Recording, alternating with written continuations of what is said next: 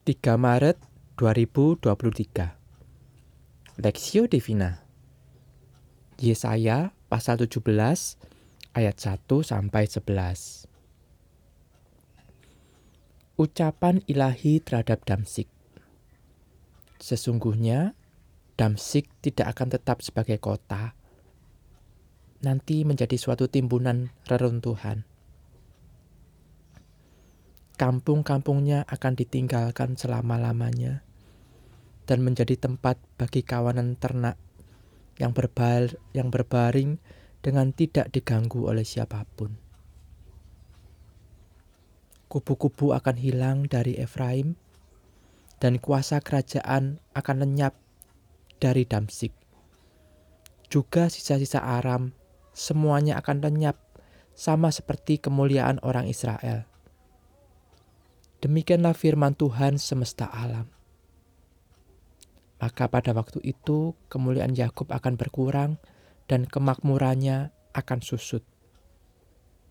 Keadaannya seperti gandum yang digenggam orang untuk dituai dan tangannya memetik bulir-bulir untuk seperti bulir-bulir yang dipungut orang di lembah orang Refaim daripadanya akan tertinggal sisa untuk memetikan susulan seperti pada waktu orang menjolok buah zaitun.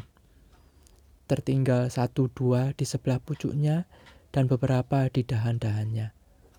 Demikianlah firman Tuhan Allah Israel. Pada waktu itu manusia akan memandang kepada dia yang menjadikannya dan matanya akan melihat kepada yang maha kuasa Allah Israel.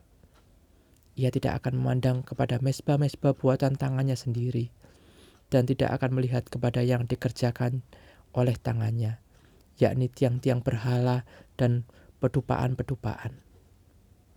Pada waktu itu, kota-kotamu akan ditinggalkan seperti kota-kota orang Hewi dan orang Amori yang mereka tinggalkan karena orang Israel, sehingga menjadi sunyi sepi sebab engkau telah melupakan Allah yang menyelamatkan engkau dan tidak mengingat gunung batu kekuatanmu.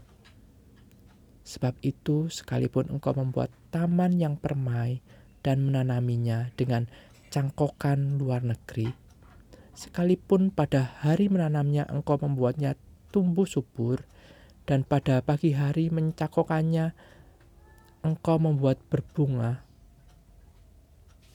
namun, panen akan segera lenyap pada hari kesakitan dan hari penderitaan yang sangat payah.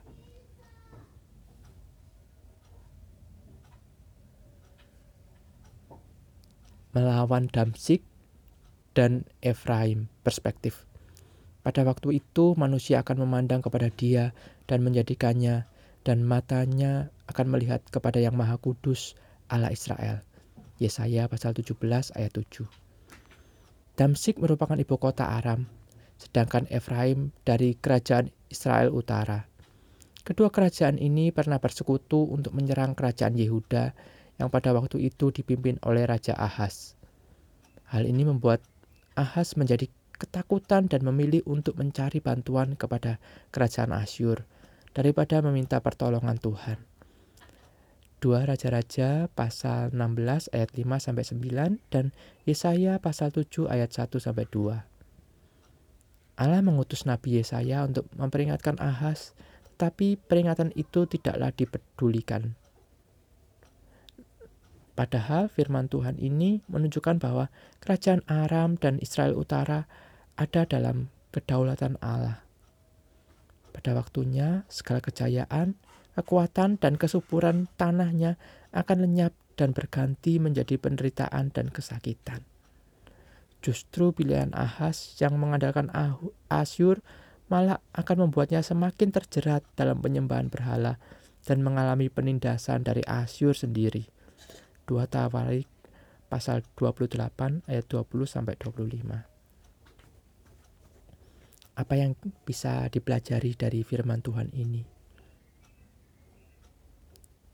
Dalam situasi sulit dan mengancam kita, janganlah melupakan Tuhan yang adalah gunung batu kekuatan kita.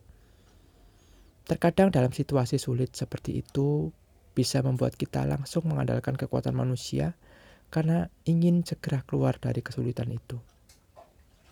Apalagi kalau Allah dirasa terlalu lama turun tangan untuk menolong. Firman Tuhan mengingatkan kita untuk berhati-hati karena mengandalkan kekuatan manusia bisa mengecewakan kita dan membuat kita makin lebih dalam lagi terjerat dosa dan kesulitan. Lagi pula, Allah lebih besar dan berkuasa daripada ancaman atau hal-hal yang mengkhawatirkan kita. Oleh karena itu, dalam usaha kita mengatasi kesulitan, hendaknya kita tidak membiarkan pikiran dan perasaan kita yang menguasai diri kita, melainkan memperhatikan jalan-jalan yang dikehendaki Tuhan. Mari kita memandang kepada Tuhan dan mengandalkannya. Ayat 7.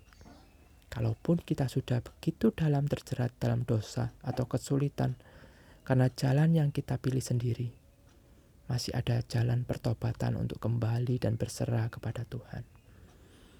Tuhan tidak membiarkan mereka yang datang dengan kerendahan hati dan berserah kepadanya.